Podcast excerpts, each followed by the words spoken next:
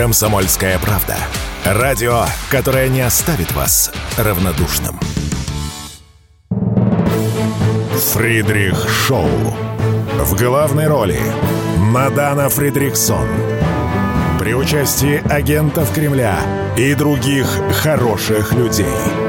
Автор сценария «Здравый смысл». Режиссер, увы, не Михалков. И мы тоже хотим завершить конфликт. И причем как можно быстрее. Только на наших условиях. У нас нет желания воевать бесконечно. Но издавать свои позиции мы не собираемся. Вот вы воевали, ранения получили там и прочее. Ну что мы все? Зададим, что ли? Ну, здесь камера работает. У меня сейчас определенный жест показал. Вы его все знаете, что за жест. Так что этому не бывает. Итак, это заявление президент России Владимир Путин сделал на встрече с военными в госпитале имени Вишневского. Вообще, 24-й год начинается очень-очень показательно. Президент России явно дал понять, и не только российскому обществу, я думаю, международному обществу.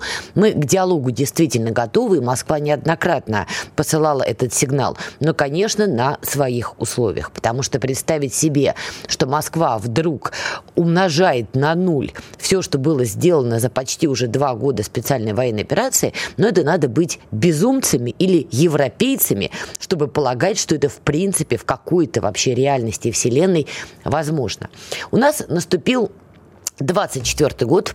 Мы ждали его, на самом деле, давно, потому что год, конечно, эпохальный. Это все понимали еще задолго до его прихода. Это президентские выборы в Америке, президентские выборы в России, там Зеленского гнут на выборы. И понятно, что очень многое в 24-м году действительно изменится. И я предлагаю нам сейчас с вами уже вспомнить, как прошли первые дни этого самого 24-го года. Ну, начнем, конечно, с Белгорода. 30 декабря был один из крупнейших обстрелов Белгорода украинской стороной.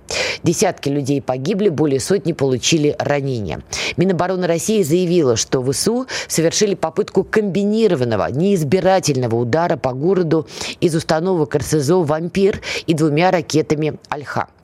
Конечно, часть снарядов была перехвачена средствами ПВО, но некоторые из них, а также кассетные части от сбитых ракет попали, к сожалению, по городу. И, честно говоря, вот 30 декабря у меня была такая мысль: господи, ну, может быть, сейчас там на Западе как-то в чувство, в сознание-то уже придут, но как-то хоть чуть-чуть на шатырь-то понюхают.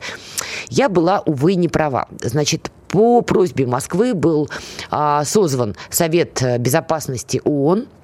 Представитель Генсека, казалось бы, да, здраво заявил, что неприемлемы удары по гражданскому населению. Правда, сказал России и Украины. Вот опять же тонкие намеки, что якобы Москва ведет себя вот так же жестоко. Это не так. Это категорически не так.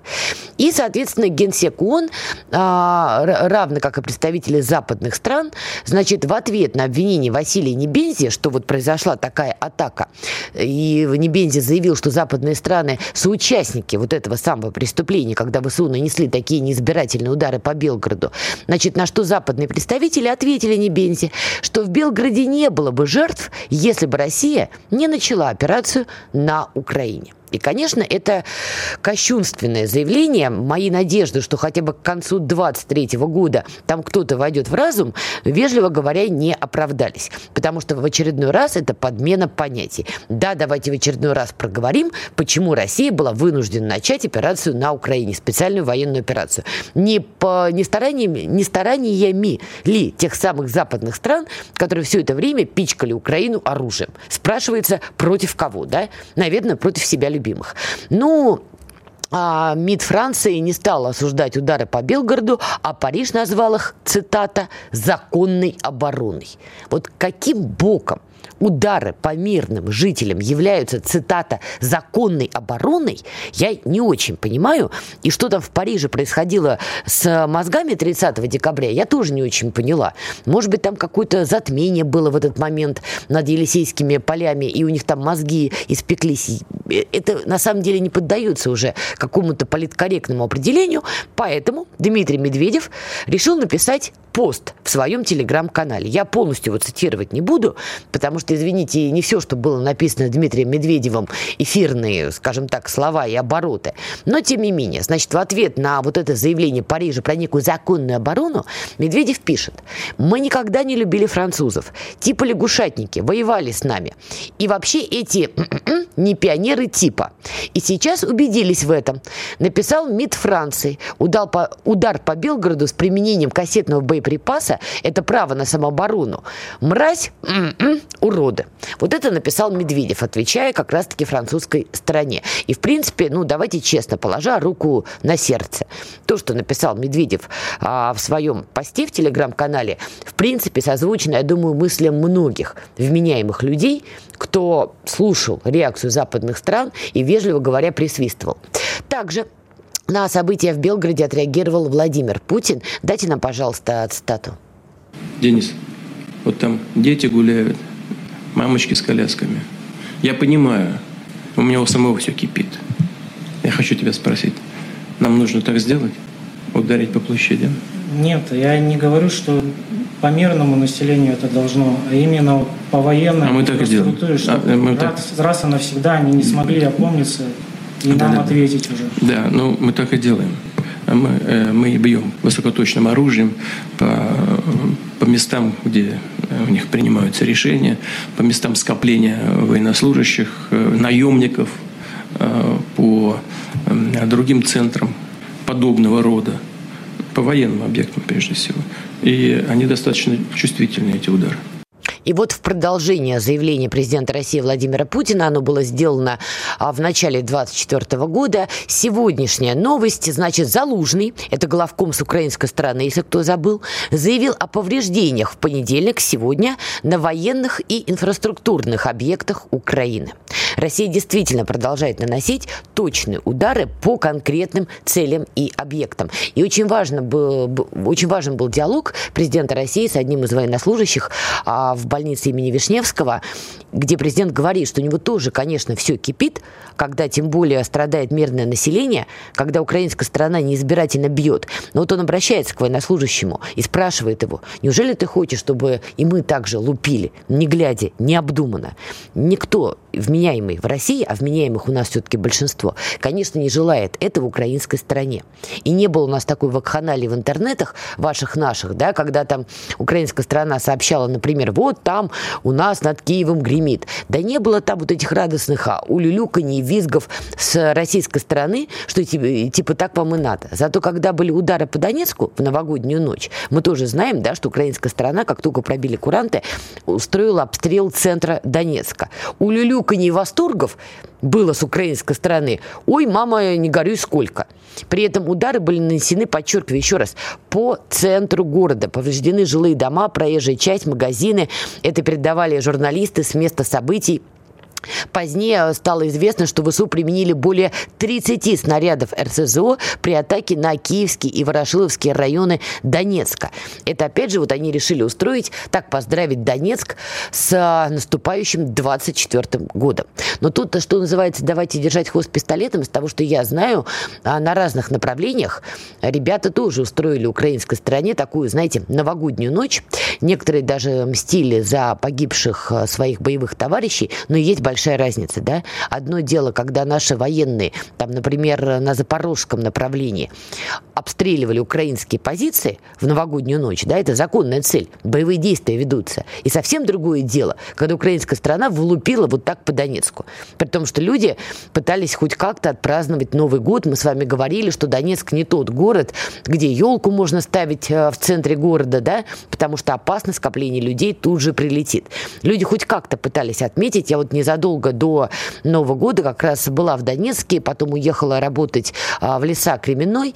Я видела, как там наряжается елка в отдельных заведениях, не на улице, да? Как люди готовились, какие улыбки были, какие надежды, ожидания, в том числе в Донбасс-Паласе, вот знаменитом этом отеле, по которому тоже прилетело в итоге. И Это чудовищно. Это просто чудовищно. Но ждать от украинской стороны чего-то другого, конечно, вежливо говоря, не приходится. Также ранее в ДНР сообщали, что были обстрелы Макеевки, Горловки. Все это происходило в новогоднюю ночь. При этом, при всем, Украине тоже немножечко грустно. Глава МИД Украины Кулеба посоветовал не волноваться и не впадать в состояние агонии и депрессии из-за заявления Госдепа о поддержке Киева. А накануне руководитель пресс-службы Госдепа Мэтью Миллер заявил, что Соединенные Штаты продолжат оказывать военную поддержку Украине, но не на уровне 22-23 годов, то есть сокращают эту самую поддержку. Также передача Дании Украине первых истребителей F-16 задерживается примерно на полгода. Об этом со ссылкой на Минобороны Королевства сообщило местное издание. Так что украинской стороны есть и грусть, печаль, тоска. Ну вот поэтому так и скалится, поэтому и лупит по мирным жителям. Давайте сделаем паузу и продолжим. Фридрих Шоу. В главной роли Надана Фридрихсон. При участии агентов Кремля и других хороших людей. Автор сценария «Здравый смысл». Режиссер, увы, не Михалков. Итак, мы продолжаем, и давайте с главной новости. 8 января – день рождения Ким Чен Ына.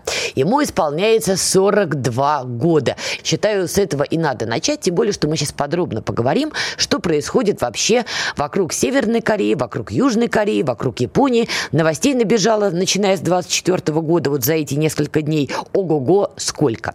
Обсуждать будем с Александром Жебиным, ведущий научный сотрудник Центра корейских исследований Института Китая и современной Азии РАН. Александр Захарович, здравствуйте.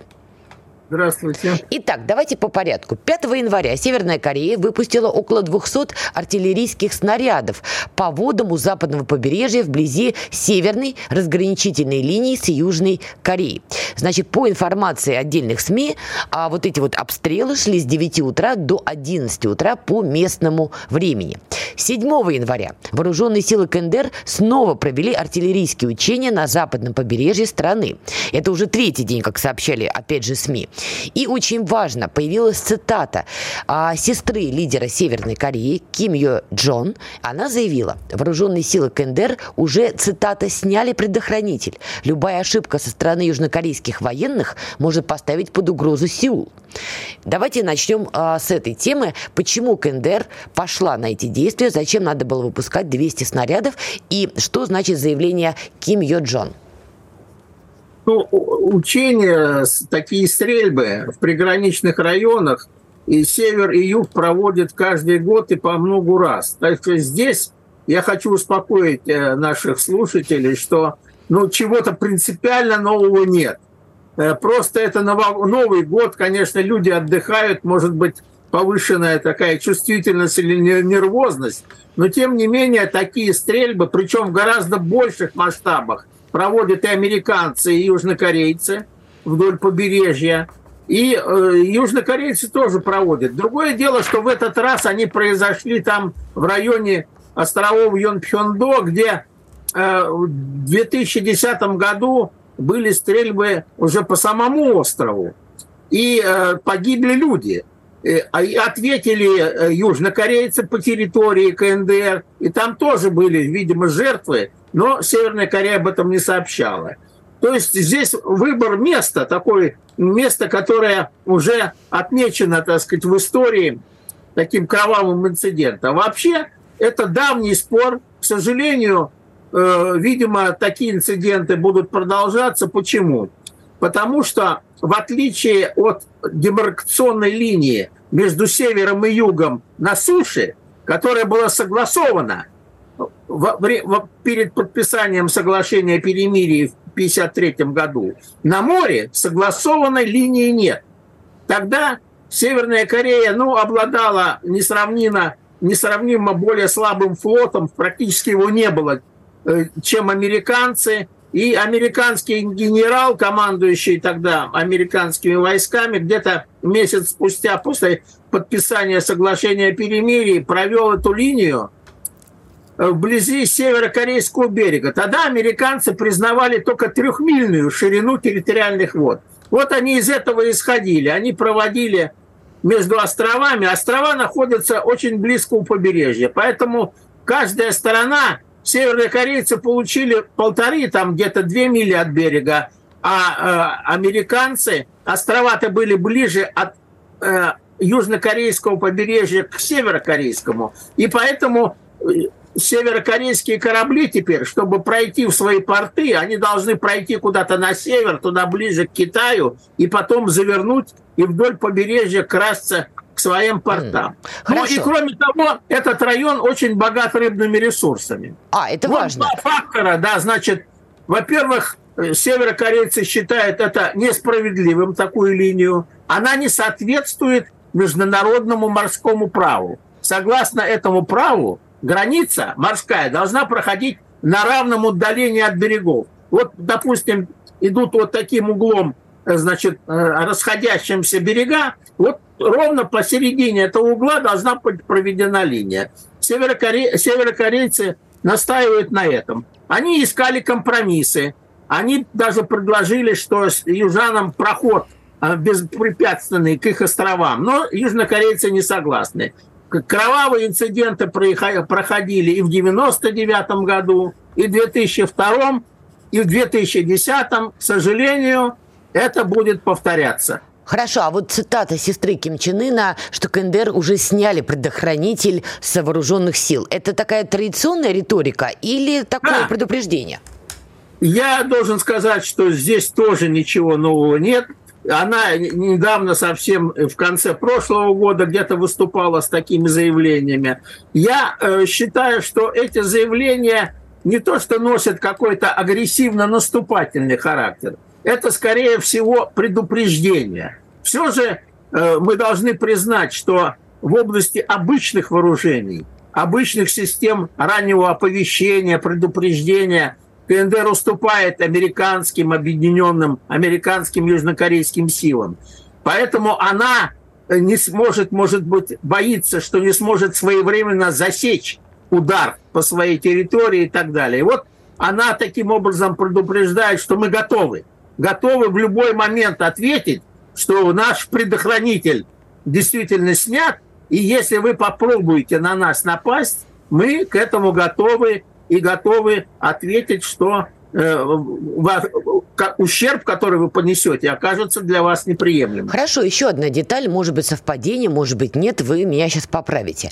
В ту же дату, 5 января, выходит американская сторона и заявляет, что на территории Украины Россия использует ракеты Северной Кореи. И это плохая новость для Азии, конец цитаты. Далее, это заявил в том числе Кирби. Он также отметил, что Пхеньян ищет военной помощи от России, включая истребители и ракеты «Земля-воздух». Далее его прямая цитата. Это будет иметь последствия для безопасности Корейского полуострова и Индо-Тихоокеанского региона. Можно ли считать, что американцы дают понять, что, возможно, Корейская война и дальнейшие действия Северной Кореи были ответом вот на этот выпад Кирби? Дело в том, что американцам не стоило бы учить нас и другие страны о том, что вот наращивается где-то вооружение. Вся южнокорейская армия вооружена новейшим американским оружием, в том числе самолетами-невидивками. В Южную Корею заходят американские атомные подводные лодки, носители баллистических ракет с ядерными боеголовками, атомные авианосцы. Мы ничего подобного в отношении Северной Кореи не делаем, да и Китай далее тоже. Так что американские страхи – это чисто искусственное изобретение, призванное отвлечь внимание от того, что делают сами американцы на территории Южной Кореи. Но ведь они могут разжечь войну, как вы считаете, вот все-таки между Южной и Северной? Я думаю, что сейчас вряд ли американцам это нужно. У них довольно много забот. Вот Ближний Восток, Украина, которую вы упомянули. Так что я думаю, что это не так. Другое дело, что вот мне кажется, в Южной Корее есть горячие головы, которые, в общем-то, хотели бы, возможно, воспользоваться нынешней ситуацией и нанести серьезный какой-нибудь удар по Северной Корее в расчете на то, что американцы, которые находятся на юге, их поддержат в любом случае. Им деваться-то будет некуда. Вот я хотел сказать, что мало кто знает, что крупнейшая американская военная база за пределами, собственно, территории Соединенных Штатов находится в Южной Корее. Там можно разместить около 45 тысяч солдат. Там сейчас 30 тысяч находится, а еще 45 можно разместить. Там же находятся и новейшие американские истребители, вертолеты и вообще самые новейшие вооружения. А что это за горячие головы в Южной Корее, которые могут попытаться разыграть такой сценарий? Ну, среди военных, среди консервативных политиков такие есть. Ведь Южная Корея, кстати, отказалась подписать соглашение о перемирии в Корее в 1953 году. Тогдашний президент Ли Сын Ман настаивал на продолжении войны до победного конца. И несмотря на то, что Южная Корея была полностью зависима от Соединенных Штатов, это был такой ярый националист-антикоммунист, который сказал: подписывать не буду, и все. Американцам пришлось вот подписывал американский генерал как представитель командования ООН, подписывал генерал, который командовал китайскими народными добровольцами, ну и Ким Ир Сен. Последний вопрос, потому что время заканчивается. Бывшего кандидата в президенты Южной Кореи ранили в шею ножом во время общения с прессой в Пусане. Он председатель главной оппозиционной партии. Что думаете по поводу этого инцидента? У нас 40 секунд. Это беда южнокорейской политики, крайний экстремизм и фракционизм. Там я неоднократно бывал, даже на научных конференциях бывает, выскакивает какой-то человек и начинает орать на целый зал, какой-то старичок, который там еще в Корейскую войну воевал, и там что-то такое плохое про северян, про коммунистов скажет. И любая оппозиция, она рассматривается правящим классом очень плохо. И уничтожаются люди, которые вообще... ну, никак нельзя было заподозрить в симпатиях даже к коммунизму, а просто придерживающие других взглядов. К сожалению, время заканчивается. Спасибо большое. Александр Жебин был с нами на прямой связи. Есть над чем подумать, друзья. Сейчас мы уходим на новости. Фридрих Шоу. Западные платформы продолжают атаковать радио «Комсомольская правда». YouTube удалил канал нашей станции. И вот теперь новый выпад. App Store убрал приложение «Радио КП» со своей площадки. Но обладателям айфонов не стоит расстраиваться. Вы всегда можете включить радио «Комсомольская правда» в плеере на нашем сайте radiokp.ru. Ну а для андроидов ничего не изменилось. Приложение «Радио КП» доступно в Google Play. Слушайте радио «Комсомольская правда». Никаких фейков, только проверенная информация. Фридрих Шоу. В главной роли Надана Фридрихсон. При участии агентов Кремля и других хороших людей. Автор сценария — «Здравый смысл». Режиссер, увы, не Михалков. Итак, мы продолжаем. У нас здравый смысл. Увы, не Михалков. Но главное, вы с нами, друзья, на волнах радио «Комсомольская правда». Это прекрасно, что мы все здесь сегодня собрались. Цитируя, прости господи, бардов. В прошлой части мы с вами говорили по поводу событий в Азиатско-Тихоокеанском регионе, а если говорить локальней, что происходит между Северной и Южной Кореей. И у нас был потрясающий гость, человек, очень хорошо разбирающийся в событиях, которые там происходят, Александр Жебин, великолепный абсолютно специалист. Он проговорил очень важную мысль, две важные мысли, на мой взгляд. Первое, что в Южной Корее есть горячие головы, которые не прочь поджечь конфликт Северной Кореи, исходя из того, что американцев выбрали, уже не будет, кроме как вмешаться. И вторая мысль, которую он озвучил, тоже очень важная, что Соединенные Штаты Америки сейчас больше заняты не столько уже Украиной, сколько событиями на Ближнем Востоке. А ваша покорная слуга сейчас выразит свое журналистское мнение, ибо за американцами мы давно следим, практически как за безумными королями, не то чтобы в клетке, но где-нибудь. На мой взгляд, что будет разжигаться, поджигаться американцами, например, Азиатско-Тихоокеанский регион, Корея, Тайвань, что-то вокруг Китая или Ближний Восток, во многом будет зависеть от итогов выборов в Соединенных Штатах в 2024 году. Я думаю, тут я не открою никакой супер-пупер тайны. Давайте конкретнее. Если побеждают демократы, есть у меня сильное ощущение, что они скорее сконцентрируются на Азиатско-Тихоокеанском регионе. Почему? Потому что по всем показателям, включая данные Всемирного банка, к 25-27 годам, так правильней, центр экономического притяжения будет в Азиатско-Тихоокеанском регионе. И конкретно Китай станет локомотивом этого процесса.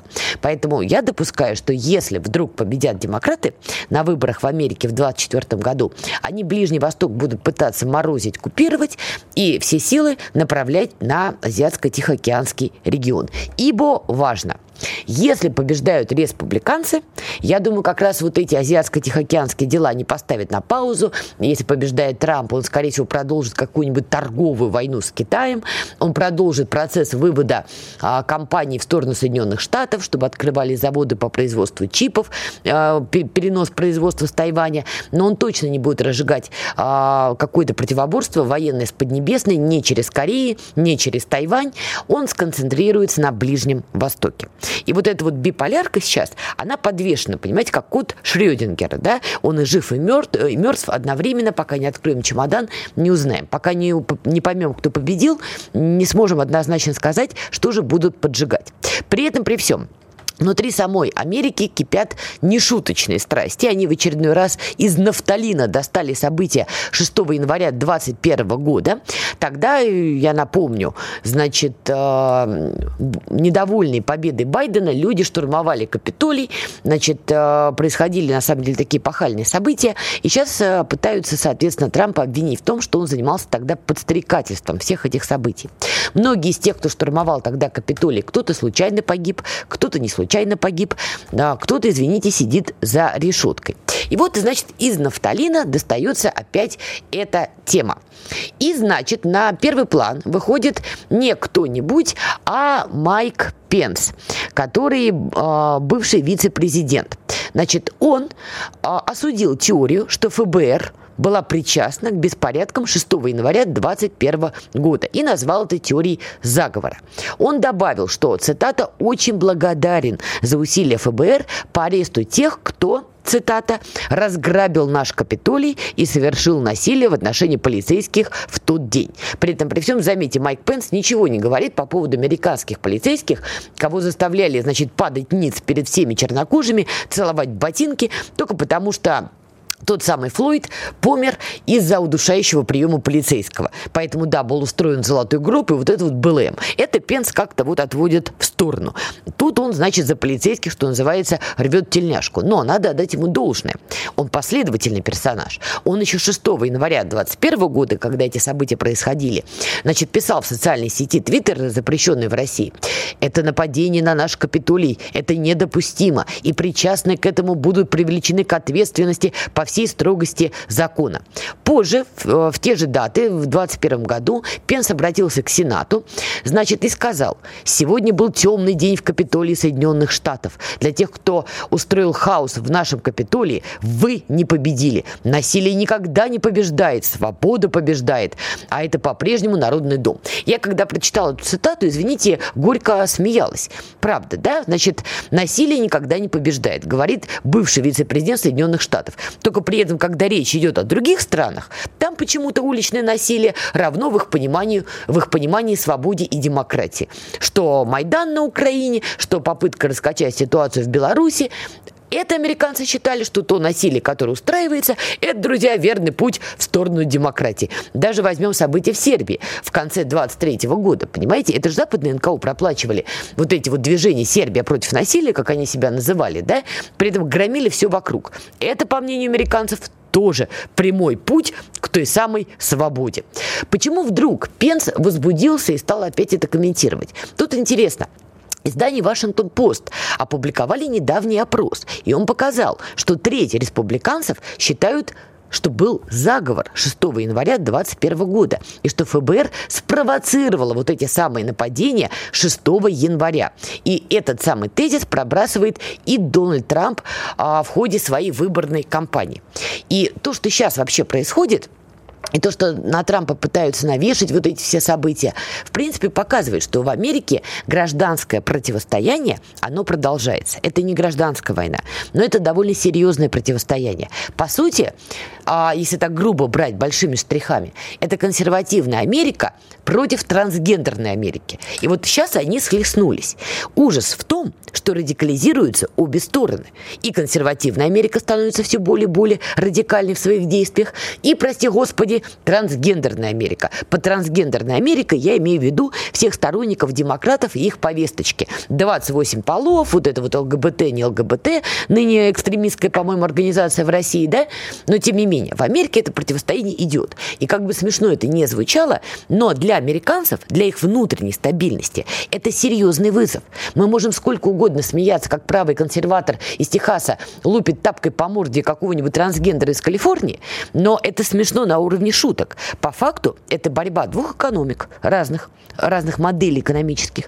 Это борьба разных групп лоббистов, только американские ВПК с обеих сторон, да? Это более серьезное противостояние, чем нам может показаться в карикатурной зарисовке. И это самое противостояние может действительно сильно расшатать Америку изнутри. Поэтому сейчас они центр тяжести переносят действительно на внешние рубежи. Украина уже никого там не оправдала, Байдена скорее топит, поэтому Украину они ноженькой-ноженькой, подальше от себя, плыви уже, бревнышко Зеленский, куда-нибудь в ад. Примерно этот сигнал они ему посылают. И у нас вилка. Либо Азиатско-Тихоокеанский регион, либо Ближний Восток. С Азиатско-Тихоокеанским разобрались в прошлой части, теперь по Ближнему Востоку. Тут важно. Значит, во-первых, мы переносимся на противостояние Израиля и ХАМАС.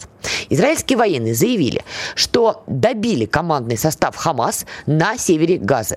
По словам пресс-секретаря ЦАХАЛ, в ходе кампании было убито около 8 тысяч представителей группировки ХАМАС.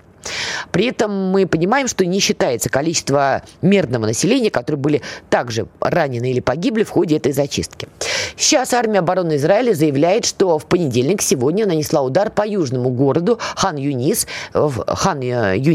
и было нанесено около 30 ударов. Внимание ЦАХАЛ теперь приковано к центральной и южной части Газы. Израильские войска и военно-воздушные силы поразили, цитата, подземные цели, террористическую инфраструктуру и помещения для хранения оружия. Конец цитаты. Это сообщает, опять же, армия обороны Израиля. При этом они отмечают, что было идентифицировано в городе Хан-Юнис около 10 террористов. Еще раз повторяю, количество пострадавших среди мирного населения уже особо не считают. Но при этом, несмотря на эту информационную такую изоляцию, прошла информация. Более 10 детей в среднем теряют одну или обе ноги каждый день в Газе, начиная с 7 октября. Это сообщает компания Save the Children, «Спасите детей», подчеркивая тем самым тяжелую гуманитарную ситуацию в анклаве. Еще раз, более 10 детей теряют одну или обе ноги каждый день. Каждый божий день. Мы сейчас продолжим тему Ближнего Востока, а потом перейдем на Европу, потому что тут действительно очень важные такие моменты. Я в этой части уже не успеваю, нам надо будет прерваться и послушать важные, интересные новости. Но в следующей части мы продолжим, и я вам расскажу важный один момент, который касается Ближнего Востока и поведения американцев на этом самом Ближнем Востоке. Ну а потом мы перенесемся в Германию, там тоже интересные, яркие события, и уже с гостем подробно обсудим, что там у немцев происходит. Так что не переключайтесь, скоро мы к вам вернемся со всеми этими темами. Все программы «Радио Комсомольская правда» вы можете найти на Яндекс.Музыке. Ищите раздел вашей любимой передачи и подписывайтесь, чтобы не пропустить новый выпуск. «Радио КП» на Яндекс.Музыке. Это удобно, просто и всегда интересно. Фридрих Шоу.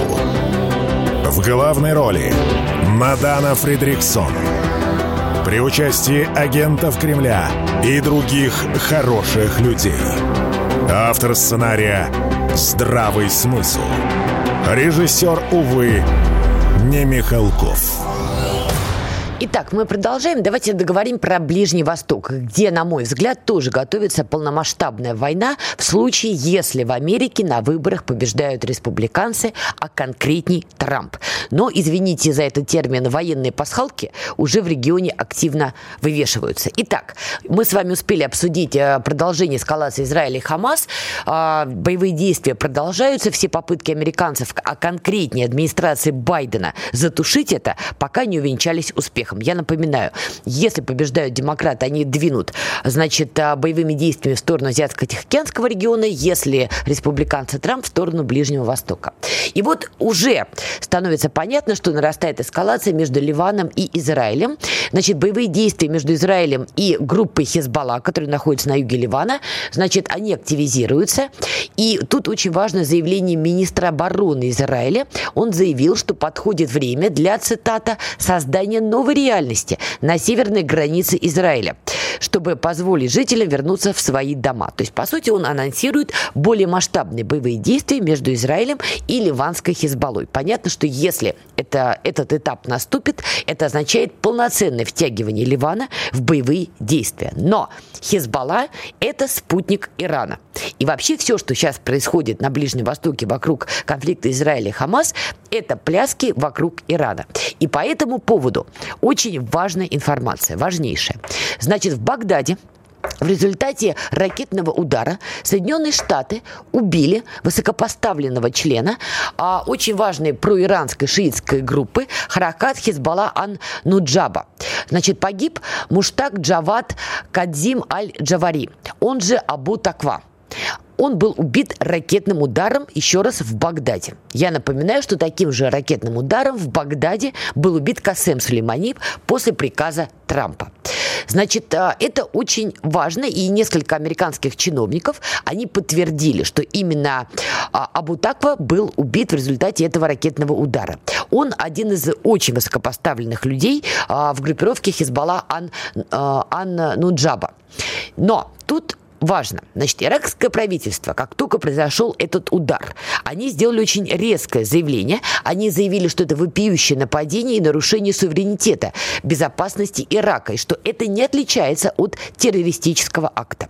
Я напоминаю, Ирак до сих пор территория борьбы между Соединенными Штатами и Ираном.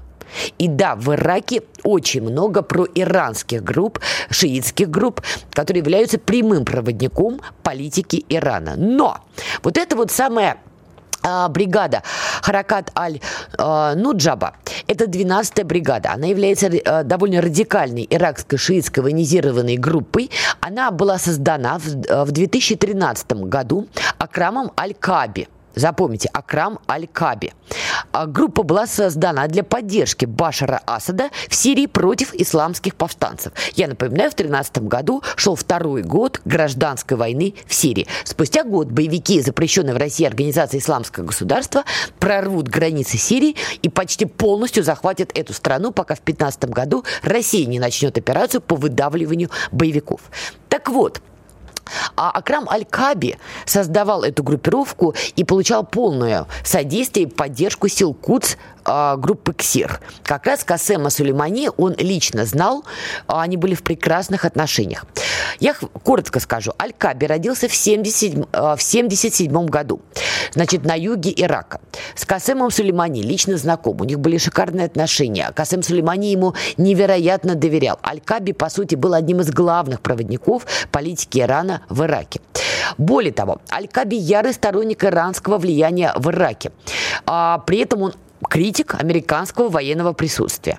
Значит, кроме того, он заявлял, что стремится заставить американские силы полностью уйти из Ирака.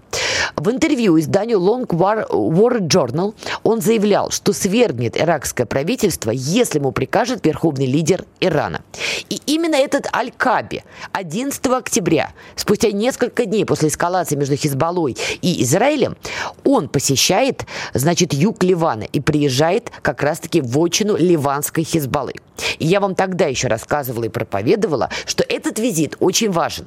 Это значит, что Иран готовится на случай, если эскалация в отношении именно интересов Ирана будет продолжаться. И американцы наносят удар и как раз убивают одного из крупнейших полевых командиров вот этой самой Харакат Хезболла ан-Нуджаба. Убит не Акрам аль-Кааби, убит высокопоставленный, соответственно, военачальник. Я считаю, что это такая серьезная предтеча все-таки эскалации между Соединенными Штатами и Ираном. И опять же, это такая предтеча, что Трамп, если побеждает, пляски вокруг Ирана продолжаются.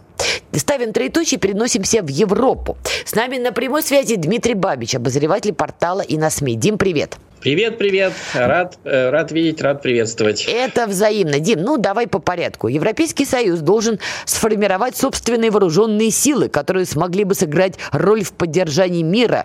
Это заявил вице-премьер и министр иностранных дел Италии в интервью газете La Stampa. Или La Stampa, как правильно.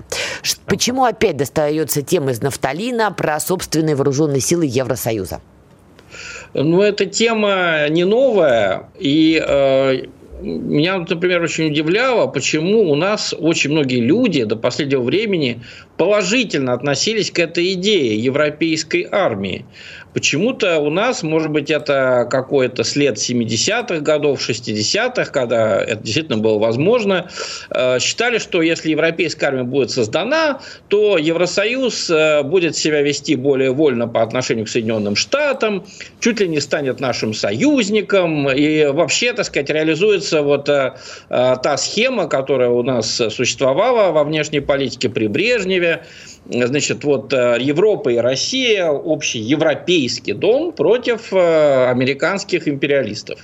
Но, мне кажется, это сегодня просто невозможно. Я напомню, что когда Макрон озвучил эту идею, что нам нужна европейская армия, он сначала сказал, что она нам нужна против России, потом добавил, что она нужна, потому что Трамп себя плохо ведет. Вот. Ну и третье, против Китая. У нас почему-то заметили только то, что, значит, потому что Трамп себя плохо ведет, и закричали, ну вот же Макрон же хочет же европейскую армию. Вот. Мне хотелось в этом случае напомнить, что вообще-то европейская армия, общеевропейская, создавалась два раза за последние, значит, где-то 200 лет. Это была армия Наполеона, и это была армия Гитлера. Да, обе эти армии не любили англосаксов. Не любили они ни англичан, ни американцев. Но еще больше они не любили Россию. И России два раза пришлось с напряжением всех сил защищаться именно от этих общеевропейских армий. И сейчас я со стороны, не со стороны народа, но со стороны всех европейских элит, кроме небольшой части, которую все клянут, называют то популистской, то ультраправой, то еще какой-то, со стороны всех европейских элит я вижу абсолютную враждебность к России. Думаешь, армия создаст, тем более, если Трамп победит в Америке, Европа опять пойдет самоходкой? Армия может и не создаться, хотя к ней призывали и, напомню, канцлер Меркель, когда она была канцлером, да, что вот мы должны взять на себя ответственность, как она называла это явление. К ней призывал и Макрон, сейчас вот итальянцы призывают. Немцы, вот эта вся светофорная коалиция без конца об этом говорит. Но действительно им трудно будет преодолеть тот факт, что помимо того, что они очень антироссийские, они еще и очень жадные. Да? То есть создание общей партии, армии потребует расходов, это очевидно. Кроме того, европейская военная система оказалась очень неэффективной. То есть если военный бюджет Франции или Англии вполне сравним с нашим военным бюджетом, у нас официально где-то 60 миллиардов долларов было до последнего времени, ну сейчас, конечно, больше из-за СВО, то у Франции было 50, у Англии там 45, то есть это вполне были сравнимые с нашими расходы. Другое дело, что в Европе они шли как-то очень неэффективно, то есть все время получалось, что у них вот там десантники есть, а военно-транспортных самолетов нет. Колхозы построены, присылайте колхозников. Да, есть войска, но нет железных дорог, там, и шоссейных дорог, которые готовы быстро доставить границам России. То есть у них все время какое-то рассогласование, да, и, соответственно, деньги часто ухаются в никуда. Вот. Но вообще желание создать общеевропейскую армию и направить ее против России, конечно, есть. Смотри, еще одна новость. Почти 2/3 граждан ФРГ желают смены канцлера. Вместо Шольца большинство желает видеть нынешнего главу Минобороны Бориса Писториуса. Как ты думаешь, произойдет рокировка в 2024 году Шольца в небытие? Вполне возможно, что рокировка будет, но, конечно, никакого особенного облегчения она нам не принесет, потому что Борис Писториус русофоб, не лучше Шольца. Вот. Напомню, что став министром обороны ФРГ, он сразу же потребовал новых военных расходов. То, что он говорил о России, лучше не повторять, кому хочет, кто хочет, может посмотреть. Дим, 30 секунд. А недовольство коалиции есть, потому что, ну, реально уровень жизни снижается в Германии, да? Может быть, не так драматически, как у нас некоторые предсказывали, что вот они прям завтра замерзнут. Понимаешь, рыночная экономика, она как бы микширует те процессы, которые все равно происходят, да? Если бы у нас сейчас был Советский Союз, и на нас обрушили те санкции, которые сейчас, я помню, как Советский Союз реально снижался уровень жизни в конце 70-х, начале 80-х. 10 секунд. То есть теоретически рокировка возможна. Он так резко не снижается. Именно потому, что есть рыночная экономика. Также и в Европе. Дим, поняла, время закончилось. Дмитрий Бабич был с нами. Оставайтесь на радио «Комсомольская правда». Фридрих Шоу.